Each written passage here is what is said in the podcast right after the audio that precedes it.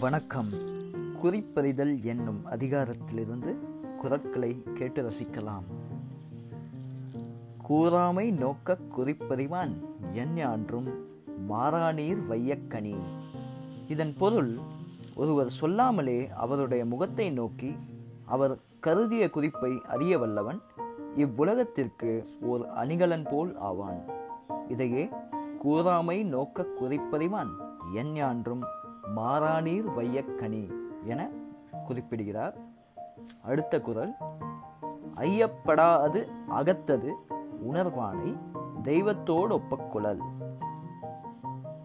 இதன் பொருள் ஒருவர் மனதில் உள்ளதை தெளிவாக உணர்ந்து கொள்ளக்கூடிய சக்தி தெய்வத்திற்கே உண்டு என்று கூறினால் அந்த திறமை படைத்த மனிதனையும் அத்தெய்வத்தோடு ஒப்பிடலாம்.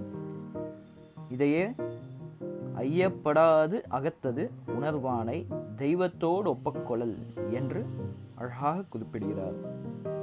நன்றி.